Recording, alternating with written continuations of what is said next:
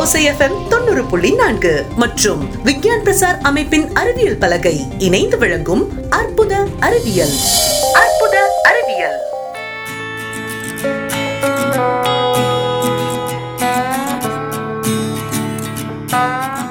நாம் வாழ்கிற பூமி நமக்கு ரொம்பவே முக்கியம். பூமின்னு சொல்லும்போது நிலம் நீர் காற்று நெருப்பு ஆகாயம்னு சொல்லப்படுற பஞ்சபூதங்களும் அடக்கம் தானே நாம் இந்த பூமியில் வாழ இடம் தர நிலமா இருக்கட்டும். சுவாசிக்க வாய்ப்பு கொடுக்குற காற்றாக இருக்கட்டும். நீ கால் நான் முக்கால்னு நம்ம பூமியில் எழுபது சதவீதத்துக்கு மேலே இருக்கக்கூடிய கடலாக இருக்கட்டும். கதிர் ஒளி தீனு வெவ்வேறு பரிணாமங்கள் கொண்ட நெருப்பாக இருக்கட்டும். இந்த அகன்ற பெருவெளியில் எல்லாமே மாயைன்னு நினைக்க வைக்கிற ஆகாயமாக இருக்கட்டும். இது எல்லாத்துக்கு பின்னாடியுமே அறிவியல் இருக்குது மனுஷங்களை எடுத்துக்கிட்டால் எலும்பு இரத்த அணுக்கள் சதை செல்கள் உள்ளுறுப்புகள்னு எல்லாம் சேர்ந்தது தான் நம்ம உடம்பு.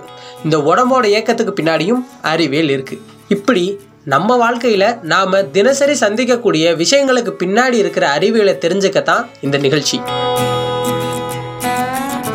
இந்த நிகழ்ச்சியை கேட்டு தெரிஞ்சுக்கிட்டு அறிவியல் மேலே ஒரு காதல் வந்து வாழ்க்கையில் என்ன சவால் வந்தாலும் சரி நான் ஒரு விஞ்ஞானியா ஆகியே தீருவேன்னு ஒரு பையனோ ஒரு பொண்ணோ நினைச்சா அது இந்த நிகழ்ச்சியோட மிகப்பெரிய வெற்றி. நம்ம இந்திய அரசாங்கத்தோட அறிவியல் மற்றும் தொழில்நுட்பத்துறையின் விக்யான் பிரசார் மூலமா நம்ம தமிழக மக்களுக்கு அறிவியல் சார்ந்த அறிவை ஊக்குவிக்க தமிழ்நாடு அறிவியல் தொழில்நுட்ப மையத்தோட சேர்ந்து எடுக்கக்கூடிய முயற்சி தான் அறிவியல் பலகை. இப்படிப்பட்ட அறிவியல் பலகையோட நம்ம கடலோசை எஃப்எம் தொண்ணூறு புள்ளி நான்கு சமுதாய வானொலி இணைஞ்சு வழங்கக்கூடிய நிகழ்ச்சி தான் அற்புத அறிவியல். இந்த அற்புத அறிவியல் நிகழ்ச்சியை தொகுத்து தயாரித்து வழங்க இருக்கிறது நான் அலெக்ஸ் பாண்டியன். கடல் ஒசைஎஃப்எம் தொண்ணூறு புள்ளி நான்கு மற்றும் விக்யான் பிரசார் அமைப்பின் அறிவியல் பலகை இணைந்து வழங்கும் அற்புத அறிவியல். அற்புத அறிவியல். சரி அது என்ன அற்புத அறிவியல்? அலாவுதீனும் அற்புத விளக்கு மாதிரி மாயாஜாலம் நிறைஞ்சதா? அப்படின்னா இல்லை. பூமிக்கு மேலே கீழே வானம்னு எல்லாத்துலேயுமே காரண காரியம் இருக்கு. அது நிரூபிக்கப்பட்டா அது அறிவியல். அட என்னப்பா அந்த காலத்தில் எங்கள் தாத்தா கடலில் நின்று எந்த பக்கம் படகை செலுத்தினா பாடு அதிகமாகும்னு சொல்லுவாங்க. எங்கள் பாட்டி என்ன வழினாலும் நாலு மூலிகை பட்டைன அரைச்சி தந்து வழியை சரி பண்ணிடுவாங்க அப்படின்னு சொன்னா இப்போ இருக்கிற காலத்தில் நாம் அதெல்லாம் கற்று வச்சிருக்கோமா? இல்லை வழி வழியாக நம்ம குழந்தைகளுக்கு சொல்லித்தரோமான்னு தரோமான்னு இல்லை. இல்லையா? இந்த மாதிரி நம்ம முன்னோர்கள் பண்ணதெல்லாம் பாரம்பரிய அறிவு. இப்போ விஞ்ஞானிகள் ஆதாரத்தோட கண்டுபிடிக்கிறது அறிவியல். அற்புத அறிவியலோட முதல் பாகத்துல இதைத்தான் பார்க்க போறோம். ஆமா இந்த அற்புத அறிவியல் நிகழ்ச்சியில அஞ்சு பாகம். ஒவ்வொரு பாகத்துக்கும் அஞ்சு அத்தியாயம். அஞ்சு பாகமும் வெவ்வேறு தலைப்புகள். முதல் பாகம் திரைக்கடல் ஓடி. திரைக்கடல் ஓடின்ற இந்த பாகத்துல நாம முதல்ல காத்தை பத்தி தெரிஞ்சுக்க போறோம்.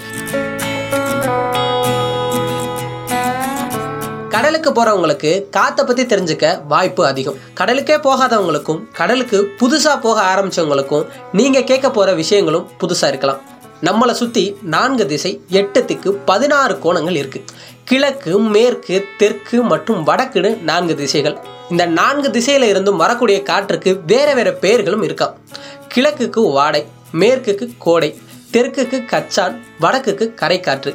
இதே மாதிரி எட்டு திக்கும் பெயர்கள் இருக்கு பதினாறு கோணங்களுக்கும் பெயர்கள் இருக்கு. இந்த நிகழ்ச்சி நம்ம பகுதி மக்களின் வாழ்வியலோட கலந்த அறிவியல் சம்பந்தமா இருக்கும். அதுல நான் மட்டும் பேச மாட்டேன் நேயர்களாகிய நீங்களும் பேசுவீங்க. உங்களுக்கு இருக்க சந்தேகங்களை கேட்பீங்க. அந்த கேள்விக்கு சம்பந்தமான விஞ்ஞானிட்ட அதுக்கான அறிவியல் காரணங்களை கேட்டு உங்களுக்கு அதுக்கான பதிலை சொல்லுவேன். நம்ம நிகழ்ச்சியோட தொடக்கத்துல காற்று பத்தின சில தகவல்களை பாரம்பரிய அறிவின் மூலமா விளக்க இருக்காங்க மீனவர் கேப்டன் ராஜண்ணா. வணக்கம் அண்ணா. வணக்கம் என் பேர் கேப்டன் ராஜ். கிட்டத்தட்ட பார்த்தீங்கன்னா சின்ன வயசுலேருந்தே படிப்பு கிடையாது. படிக்கிறதுக்கு போகவும் கிடையாது. அந்த மாதிரி குடும்ப சூழ்நிலையில் மாட்டிக்கிட்டோம் ரெண்டாவது என்னென்னா மன்னார் வளைகுடாக்கில் பாம்பன் பகுதியில் வர்றதும் மூக்கூர் சைடு போகுது இப்படி தொழில் பண்ணிக்கிட்டு இருக்கும்போது மன்னார் வளைகுடாக்கில் உள்ள தீவுகள் எல்லாம் நிறையா பிடிச்சிருக்கோம். அந்த அனுபவபூர்வமான முறைகள் கொஞ்சம் நமக்கு அந்த தங்கி கிடந்தனால தெரியும். ரெண்டாவது பாவோட்டு காலத்தில் தொழில் பண்ண காலங்கள் உண்டு. அப்புறம் இன்ஜின் காலத்துலேயும் தொழில் பா பார்த்த காலங்கள் உண்டு. சரிண்ணா நம்மளோட பாரம்பரிய மீனவர்கள் காற்றுக்கு வந்து ஒரு பேர் வச்சுருப்பாங்க. காற்று வந்து ஒரு குறியீடாக ஒரு பேர் வச்சு அழைப்போம். அந்த காற்றோட பெயர்கள்னா என்ன? அது எந்தெந்த மாதங்களில் வீசக்கூடும்? அது வந்து நார்மலான நம்மளோட காற்றின் திசைகளுக்கு அது எப்படி பேர் வந்து மாற்றிருக்கு கட்டாயமாக இப்போ வந்துக்கிட்டு வாடை காலம் கோடை காலம் தான் நம்ம வந்து பெரும்பகுதியாக பேசப்படுற விஷயமா இருக்கும். வாடை கோடை அதுதான். அதில் இருந்து பிரிவுகள். நம்ம என்ன சொல்லலாம் கச்சான் கொண்டல் கரைக்காத்து வாடை கரைக்காத்து கோடை கரைக்காத்து சோள கரைக்காத்து இப்படி பிரிவுகள் இருக்கு. அது என்ன பிரிவில் வருதுன்னா எட்டு திசையும் பதினாறு கோணங்கள் சொல்கிற பிரிவில் வருது. இப்போ நேரு கிழக்க பொழுது கிளம்புறதுல இருந்துச்சுன்னா வாடை காத்து நேர மேற்கே இருந்து வந்துச்சுன்னா கோடை காத்து சரியா? நேர் வடக்கே இருந்து வருதுன்னா அது வந்து கரைக்காத்துன்னு நம்ம பகுதியில் சொல்லுவோம். எல்லா பகுதியிலுமே கரை இருக்குது அப்படி சொல்லிட முடியாது. அது அது வந்து கரைக்காத்து காலம். அதாவது கரையை நோக்கி வர்ற காலம் அப்படின்னு சொல்கிறதுனால இந்த பகுதியில் வந்து கரையில் இருக்கு. அதை வந்து நம்ம கரைக்காத்துன்னு சொல்லிடுவோம்.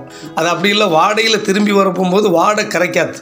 அதை கரைக்காத்துன்னு சாட்டாக சொல்கிறது கொஞ்சம் திரும்பி வரும்போது அப்புறம் வடக்கு கொஞ்சம் வரும்போது சோள கரைக்காத்து. கொஞ்சம் சோளம்னா கிழக்கு மேற்கு சைடு நகரும்போது சோழ கரைக்காத்து.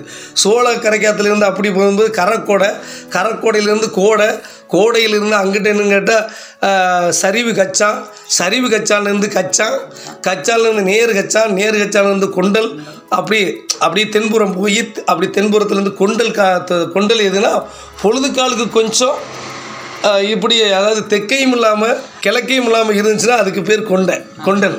கொண்டல்ல கொண்டல் வாடை.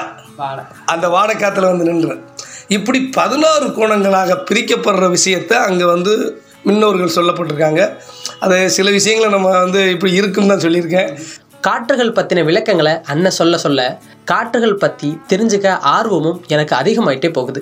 காற்றுகள் பற்றி நமக்காக நிறைய தகவல்களை கொடுத்த கேப்டன் ராஜனனுக்கு நன்றி.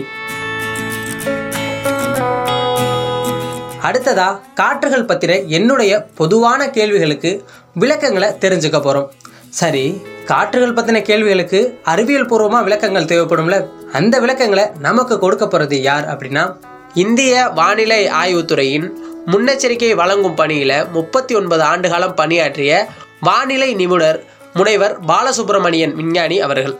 நம்ம விஞ்ஞானியிடம் காற்றுகள் பற்றின சில கேள்விகளை கேட்டிருக்கேன். அது என்னென்ன கேள்விகள் அதுக்கு விஞ்ஞானி என்னென்ன விளக்கம் தராங்க அப்படிங்கிறத கேட்கலாமா?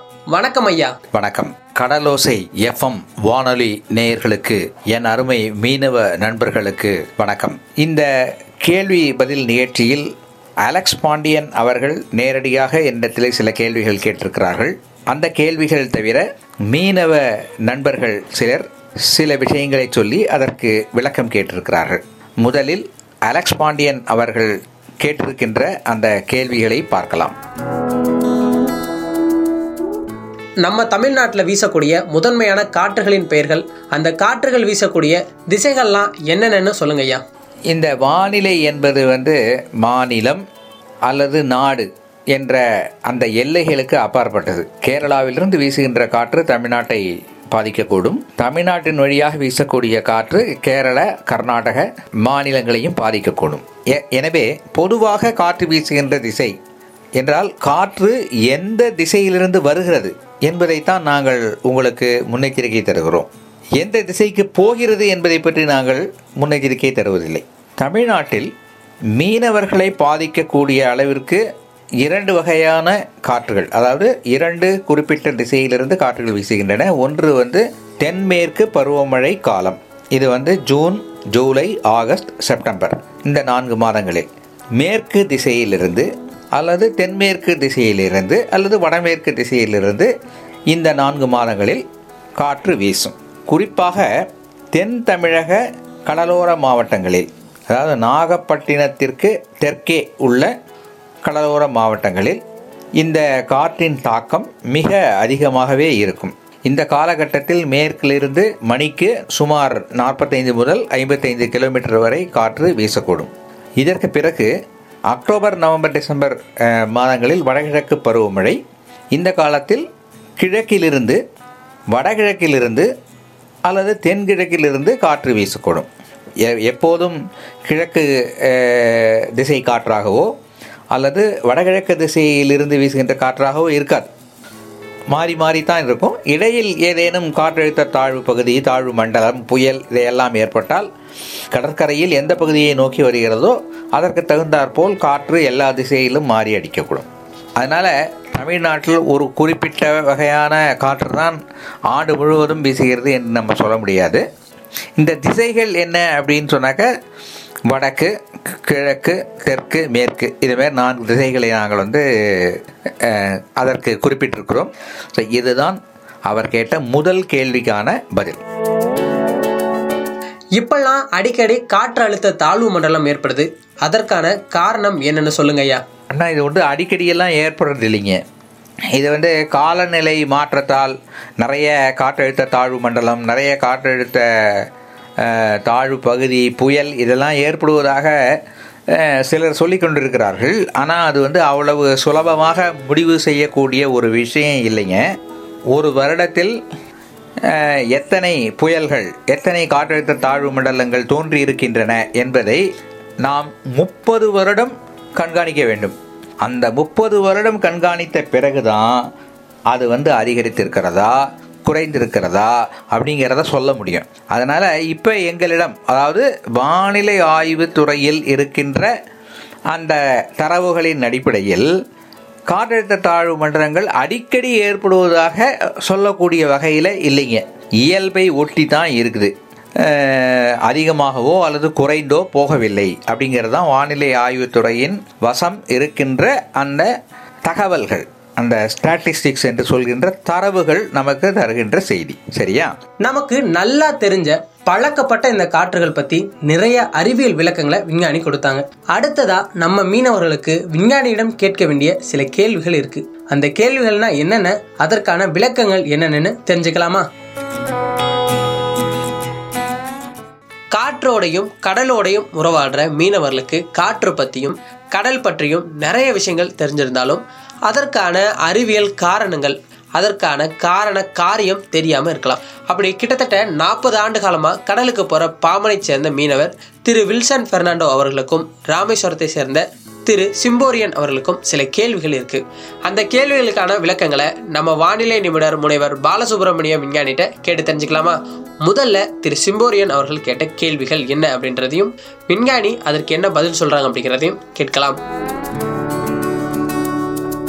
சில சமயம் எப்படின்னா சரி அவங்க ஒரு காத்து கொடுத்துருப்பாங்க அந்த காத்து கூட நிக்குது அந்த கா- அந்த காத்து குறையவும் நிக்குது. அந்த கரெக்டா அதெல்லாம் அது கணிக்கவங்க அந்த கரெக்டா எங்களால வந்து கெஸ் பண்ண முடியல. காத்து கம்மியா இருக்கும் நீ கம்மியா கொடுத்துருக்காங்கன்னு சொல்லி ஆள் இல்ல நாலு பேரை நீ மீன் பிடிக்க கடலுக்கு போயிட்டு வான்னு அனுப்பி விட்டுருவோம்.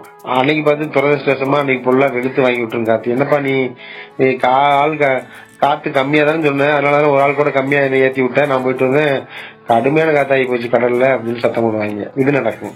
முதல் மீனவ நண்பர் என்ன சொல்லியிருக்காரு அப்படின்னாக்கா இந்திய வானிலை ஆய்வுத்துறை இன்னைக்கு காற்று குறைவாக தான் இருக்கும் அப்படின்னு சொல்லியிருப்பாங்க. அதாவது அதிகமான காற்று வீசும் என்பதற்கான வானிலை முன்னெச்சரிக்கை எதுவும் இல்லை. ஆனால் நாங்கள் கடலுக்குள்ளார போயிடுறோம். அங்கே போனால் காற்று பலமாக வீசுகிறது. நாங்கள் ரொம்ப கஷ்டப்படுறோம் அப்படின்னு சொல்லியிருக்காரு. ஆனால் வந்து இது என்ன அப்படின்னா நீங்கள் கொடுக்கின்ற வானிலை முன்னெச்சரிக்கை.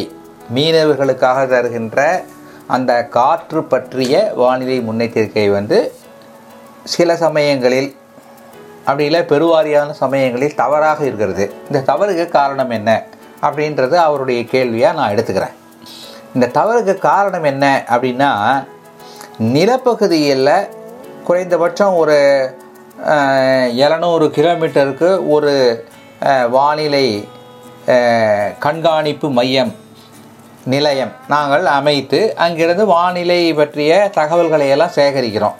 ஆனால் அவ்வளோ பெரிய கடல்லிருந்து எங்களுக்கு எப்படி தகவல் வரும்? எங்களுக்கு தகவலே வராது இல்லையா?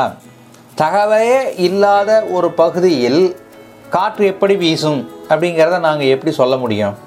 ஆனால் நாங்கள் வந்து வானிலை வானிலே செலுத்தப்படுகின்ற அந்த செயற்கைக்கோள்கள் இருக்கின்றது அல்லவா? அந்த செயற்கைக்கோளிலிருந்து கிடைக்கின்ற படங்கள் சில தகவல்கள் இவற்றையெல்லாம் வச்சு தான் வந்து கடலில் இந்த அளவுக்கு காற்று வீசும் அந்த அளவுக்கு காற்று வீசும் என்பது போன்ற நாங்கள் அந்த வானிலை முன்னெச்சரிக்கைகளை உங்களுக்கு தருகிறோம். இது வந்து மீனவர்களுக்கான வானிலை எச்சரிக்கை அப்படின்ற தனி பெயரில் வந்து தேவைப்படும் நேரங்களிலெல்லாம் குறிப்பாக நாற்பத்தஞ்சு முதல் ஐம்பத்தஞ்சு கிலோமீட்டர் வரை காற்று மணிக்கு வீசக்கூடும் என்கின்ற நிலையில் தான் நாங்கள் மீனவர்களுக்கு வானிலை முன்னெச்சரிக்கை வழங்குகிறோம். அந்த நாற்பத்தைந்து முதல் ஐம்பத்தைந்து கிலோமீட்டர் வேகத்திற்கு குறைவாக வீசும்போது நாங்கள் மீனவர்களுக்கு எந்த வானிலை முன்னெச்சரிக்கையும் தரமாட்டோம். ஸோ இதுதான் காரணம். இந்த தகவல் எங்களுக்கு வந்து எப்படியாவது இப்போ நீங்கள் சொல்கிறீங்க இல்லையா நான் கடல் மேல் போனோம் காற்று குறைவாக இருக்கும்னு சொல்லியிருந்தாங்க ஆனால் கடல் கடலுக்குள்ளார் போனோம். கடலில் காற்று அதிகமாக வீசியது அப்படின்னு சொல்கிறீங்க இல்லையா? இந்த தகவல் எங்களுக்கு எப்படியாவது வந்தால் தானே நாங்கள் சொல்ல முடியும். அதனால் இதை வந்து நீங்கள் எப்படியாவது வானிலை ஆய்வு மையத்துக்கு தெரிவிக்கின்ற ஒரு அமைப்பினை ஏற்படுத்த வேண்டும் அப்படின்றது தான் என்னுடைய ஒரு வேண்டுகோள். இதை அதாவது நீங்கள் மீன் பிடிச்சிட்டு வந்த பிறகு அங்கே அந்த மீனவ அதிகாரிகள் இருப்பாங்க இல்லையா? அவங்கக்கிட்ட சொல்லி இந்த தகவலை வானிலை மையத்துக்கு எப்படியாவது சொல்லுங்கய்யா அப்படின்னு நீங்கள் சொ நீங்கள் சொல்லி அதற்கான ஏற்பாடுகளை செய்தால் அந்த அதிகாரிகள் எங்கள் அலுவலகத்திற்கு ஒரு மெசேஜ் அனுப்பியோ தகவல் அனுப்பியோ அல்லது தொலைபேசியில் கூப்பிட்டு பேசியோ இதை வந்து சொல்வார்கள். நாங்கள் அறிந்து கொள்வோம். அப்போ தான் எங்களுக்கு அந்த அனுபவம் கிடைக்கும். எங்களுக்கு அப்படின்னாக்க இந்திய வானிலை ஆய்வுத்துறைக்கு அந்த அனுபவம் கிடைக்கும். கட்டாயமாகவே மீனவர்களுக்கு வானிலை மையத்திடம் தெரிவிக்க வேண்டிய தகவல்களும் குறைகளும் நிறையவே இருக்கும். அந்த குறைகளை மக்களிடம் பெற்று வானிலை மையத்திடம் தெரிவிக்க கடலோசி எஃப்எம் தொண்ணூறு புள்ளி நான்கு முயற்சிகள் எடுக்கும் ஐயா. சிறப்பான கேள்விகளை கேட்ட சிம்போரியன் அண்ணனுக்கு நன்றி. காற்றுகள் பற்றின நிறைய கேள்விகளையும் விளக்கங்களையும் கேட்டுட்டே இருக்கோம். அடுத்ததா பாமனை சேர்ந்த மீனவர் திரு வில்சன் பெர்னாண்டோ அவர்களுடைய கேள்விகளையும் அதற்கு விஞ்ஞானியோட விளக்கத்தையும் தெரிஞ்சுக்கலாம். வேற கேள்வி எல்லா காலத்திலையும் வந்து காத்தோட வேகம் அதிகமாவும் இருக்கும் கம்மியாவும் இருக்கும் எல்லா சீசன்லயும் என்ன? ஆனா காத்துல ஈரப்பதம் வந்து கூட இருக்கிறது ஒரு சில காத்துல தான் இருக்குது. அதாவது இந்த தென்கிழக்கு பருவக்காற்று இருக்குல்ல அதுலதான் ஈரப்பதம் கூட இருக்கும் நாங்க போட்லயே தண்ணியே படாம இருந்தாலும் ட்ரெஸ் எல்லாம் ஒரு மாதிரி நசு நசு நசு நசுன்னு ஆயிரும். இதோட காத்து சில பேர் சொல்லுவாங்க காத்தோட வேகத்துல தண்ணிய கடல் தண்ணிய லேசா வாரிக்கிட்டு வரும் அப்படின்னு சொல்லுவாங்க ஈரப்பதமா சொல்லி அதே மாதிரி வந்து வட வடகிழக்கு பருவக்காற்றுலயும் அப்படி இருக்குது. அதுல அப்படி இருக்க மாட்டேங்குது ஈரப்பதம் கம்மியாவே குளிர் இருக்கு ஆனா ஈரப்பதம் இருக்காது. ட்ரெஸ் காஞ்சிரும். வாடை காத்துன்னு சொல்றோம்ல வடகிழக்கு பருவக்காற்று. அதுல நினைச்சு போட்ட துணியை வெறும் காத்துல மட்டும் உங்க- காய போட்டா அது காஞ்சிரும். இதுல காயாது ஈஸியா. அப்படி ஒரு மாற்றங்கள் இருக்கு. அதையும் புரிஞ்சுக்க முடியல. ஏன்னா காத்துல ஈரப்பதம் எப்படி அதுல மட்டும் கூட இருக்கு அப்படின்னு சொல்றதுதான் என்னோட கேள்வி. தென் தென்மேற்கு பருவமழை காற்று. இது வந்து ஜூன் ஜூலை ஆகஸ்ட் செப்டம்பர் அரபிக்கடலில் இருந்து வீசுகிறது. அதற்கு பிறகு நிலத்தில் மேல் கொஞ்ச நேரம் பயணம் செய்துவிட்டு வங்கக்கடலுக்கு வருகிறது. நீங்கள் அப்போ வங்கக்கடலுக்குள்ளார வரும்போது அது வந்து ஈரப்பதம் குறைவாக இருக்கும். ஏன்னா நிலத்தின் மேல் அது கலந்து வரும்போது நிலத்தில் மழையை பொழிந்துவிட்டு கொஞ்சம் ஈரப்பதம் குறைவாகத்தான் அது வந்து வங்கக்கடலுக்குள் வருகிறது. ஆனால் வடகிழக்கு பருவமழை காற்று. அக்டோபர் நவம்பர் டிசம்பர் மாதங்களில் வீசுகின்ற அந்த காற்று வந்து முழுக்க முழுக்க வங்கக்கடலில் வழியாக தான் வருகிறது. அதனால் அதில் ஈரப்பதம் அதிகமாக இருக்கும். அந்த ஈரப்பதம் மிகுந்த காற்றில் நீங்கள் போகும்போது நீங்கள் வந்து அந்த ஈரப்பதம் அதிகம் இருப்பதையும் அவர் சொல்கிறாரு சட்டையெல்லாம் நனைஞ்சு போயிடும் கசகசன்னு இருக்கும் அப்படின்லாம் சொல்கிறாரு இந்த ஈரப்பதம் அதே சமயம் வெப்பநிலையும் ஒரு குறிப்பிடத்தக்க அளவு இருபத்தி ஏழு டிகிரி செல்சியஸ் வரைக்கும் வெப்பநிலை இருக்கிறது. அதே சமயத்தில் காற்றில் ஈரப்பதமும் வந்து எழுபது எண்பது சதவீதம் வரைக்கும் இருக்குது அப்படின்னாக்க அந்த நாளை நாங்கள் வந்து நிலப்பகுதியில் வழி வசிக்கின்ற நிலத்தில் வசிக்கின்ற மக்களுக்கு வந்து ஃபோர்காஸ்ட் கொடுக்கும்போது புழுக்கமான நாளாக இருக்கும் அப்படின்னு நாங்கள் வானிலை முன்னெச்சரிக்கை கொடுப்போம். அதை நீங்கள் வந்து கடலில் அனுபவிக்கிறீர்கள். ஸோ எனக்கு என்னுடைய இந்த ஆஹ், அறிவுக்கு எட்டிய வரையில் வடகிழக்கு பருவமழை காலம் அதாவது அக்டோபர் நவம்பர் டிசம்பர் இந்த காலத்தில் கடலில் வீசுகின்ற காற்றில் ஈரப்பதம் அதிகமாக இருக்கும். அதைத்தான் நீங்கள் உணர்கிறீர்கள் என்று நான் நினைக்கிறேன். சரி இப்போ மூன்றாவது கேள்விக்கு போகலாம் கோடைன்னு ஒரு காத்து வரும்போது ஸ்மெல் வரும். எல்லா பெரியாளுக்கும் தெரியும். சொல்ற காத்து கோடை அதாவது நம்மளுக்கு வந்து ஒரு இருநூத்தி எழுபதுல இருந்து முந்நூறு டிகிரி வரைக்கும் காம்பஸ் கணக்கு அந்த டிகிரியில ஒரு காத்து வரும்போது லேசான ஸ்மெல் வரும். கோடை வந்தா வாடை வரும் அப்படின்னு சொல்லுவாங்க. ஆமா தென்மேற்கு பருவ காற்றுல வரும்போது ஒரு முப்பது முப்பது நாற்பது டிகிரி அப்படி வித்தியாசத்துல வரும். அது என்னன்னு தெரிஞ்சுக்கணும். திசையை பற்றி சொல்லும்போது இரநூத்தி எழுபது டிகிரிலேருந்து முந்நூறு டிகிரி வரைக்கும் உள்ள திசையிலிருந்து காற்று வீசும்போது ஒரு ஸ்மெல் வருது. அது காரணம் என்ன? அப்படின்னு அவர் வந்து கேட்குறாரு ஸோ இந்த காற்றுக்கு ஸ்மெல்லு எப்படி வரும்? நீங்கள் வந்து ஒரு ஒரு பெரிய பூக்கள் இருக்கின்ற மண்டி ஒன்று இருக்குன்னு வச்சுக்கோங்க. அந்த மண்டி வழியாக காற்று வந்ததுன்னா பூ வாசம் வீசும். இதே வந்து உங்களுடைய மீனவ பகுதியில் மீன்கள் விற்கின்ற பகுதியில் வந்து காற்று வீசும்போது அங்கிருந்து மீன் வாசம் தான் வரும். அதாவது ஒரு பகுதியில் என்ன விதமான ஒரு நிலைமை இருக்கிறதோ பூக்கடை என்றால் பூ வாசம் உப்பளம் என்றால் உப்பு வாசம். அந்த பகுதியின் அந்த வாசனையை அது எடுத்துக்கொண்டு வருகிறது. இந்த இரநூத்தி எழுபது முந்நூறு டிகிரி அதாவது தென்மேற்கு பருவ காற்று தான் இது. So, இந்த தென்மேற்கு பருவ காற்று வீசும்போது நிலத்திலிருந்து அது வருவதால் நிலத்தின் அந்த அந்த குணம் என்னவோ அந்த காட் அந்த வாசனையை அது சுமந்து கொண்டு வருகிறது. இதுதான் எனக்கு தோன்றுகிற ஒரு பதில். இப்போ அடுத்த கேள்விக்கு போகலாமா? கடல்ல வாட்டர் கரண்ட்டுக்கும் மேல வந்து முகில்கள் காத்துக்கு போகுதுல. வானத்துல மேகம் போகுதுல. அதுக்கும் சம்பந்தம் இருக்குன்னு சொல்லுவாங்க. அது உண்மையா? இவர் என்ன கேட்டாரு அப்படின்னா கடலில் உள்ளே இருக்கிற வாட்டர் கரண்ட் அதாவது கடல் நீரோட்டம். இதற்கும் வானத்தில் மேகங்கள் போகின்ற அந்த மேக ஓட்டம் அதுக்கும் ஏதாவது தொடர்பு இருக்கா அப்படின்னு கேட்குறாரு நேரடி தொடர்பு எதுவும் இல்லைங்க. ஆனால் வந்து இவை எல்லாமே வந்து வெப்பம் குறைவாக இருக்கின்ற ஒரு பகுதியில் இருக்கின்ற அந்த குளிர்ந்த காற்று வெப்பம் அதிகமாக இருக்கின்ற பகுதியை நோக்கி செல்வதால் அது வர வழியில் இருக்கின்ற ஈரப்பதத்திற்கு தகுந்தவாறு ஏராளமான மேகங்களை கொண்டு வருகிறது. அது வளிமண்டலத்தில் நிகழ்கின்ற மாற்றம். கடலுக்குள்ளாரையும் இப்படி தான் வெப்பம் குறைவாக இருக்கின்ற ஒரு இடத்திலிருந்து வெப்பம் அதிகமாக இருக்கின்ற இடத்தில் இடத்திற்கு கடலுக்குள்ளாறு ஒரு நீரோட்டம் போகுது. அதே மாதிரி வேறொரு திசையில் வெப்பம் அதிகமாக உள்ள இருக்கிற இடத்திலிருந்து வெப்பம் குறைவாக இருக்கிற இடத்திற்கு ஒரு நீரோட்டம் போகிறது. தமிழக பகுதிகளில் வந்து பல ஆயிரம் கிலோமீட்டர் அல்லது பல நூறு கிலோமீட்டர் தூரத்திற்கு செல்கின்ற நீரோட்டமெல்லாம் இருப்பதாக இருக்கலாம். ஆனால் அது வந்து ரொம்ப பெருசாக தெரியறதில்ல. ஆனால் ஆப்பிரிக்காவின் மேற்கு பகுதியில் பூமத்திய ரேகையிலிருந்து இங்கிலாண்டை நோக்கி ஒரு இங்கிலாந்தை நோக்கி ஒரு நீரோட்டம் போகுது. இந்த ஆப்பிரிக்க பகுதியில் அது வெப்பம் அதிகமாக இருக்கும். இங்கிலாந்து பகுதியில் அது வெப்பம் குறைவாக இருக்கும். அதனால் இந்த நீரோட்டத்தால் அந்த கடலோர பகுதிகள் இங்கிலாந்தில் இருக்க கடலோர பகுதிகள் வந்து குளிர்காலத்தில் கூட கொஞ்சம் கதகதன்னு இருக்கிற மாதிரி இருக்கும். அதே சமயம் அங்கேருந்து குளிர் பகுதியிலேருந்து வெப்ப பகுதிக்கு வருகிறது. இதனால் இந்த வெப்பம் அதிகமாக இருக்கிற பகுதிக்கு குளிர் நீர் வருவதனால இங்கே கொஞ்சம் ஜில்லுன்னு இருக்கும். அதோடு மட்டும் இல்லாமல் கடலுக்கு அடியில் இருக்கின்ற சில மீனுக்கு உணவாகக்கூடிய சில பொருட்கள் வந்து இந்த நீரோட்டத்தினால் மேலே வருகிறது. இதை உண்பதற்கு வந்து மீன்கள் அதிகமாக வருகிறது. இதனால் மீன்களின் எண்ணிக்கையும் இந்த கடல் நீர் நீரோட்டத்தால் வந்து சில சமயங்களில் அதிகரிக்கிறதுக்கு வாய்ப்பு இருக்குது மற்றபடி கடல் நீரோட்டத்துக்கும் மேகமண்டலத்தின் உள்ள மேகங்களின் ஓட்டத்திற்கும் ஒரு தொடர்பு இருப்பதாக தெரியவில்லை. அடுத்த கேள்வி பார்க்கலாம். இந்த பிப்ரவரி மாசத்துல இருந்து February March April May June வரைக்கும் ஒரு டயத்துல இந்த டைம்னு இல்லை. ஒரு சூறைக்காற்று மாதிரி ஒன்று வருது.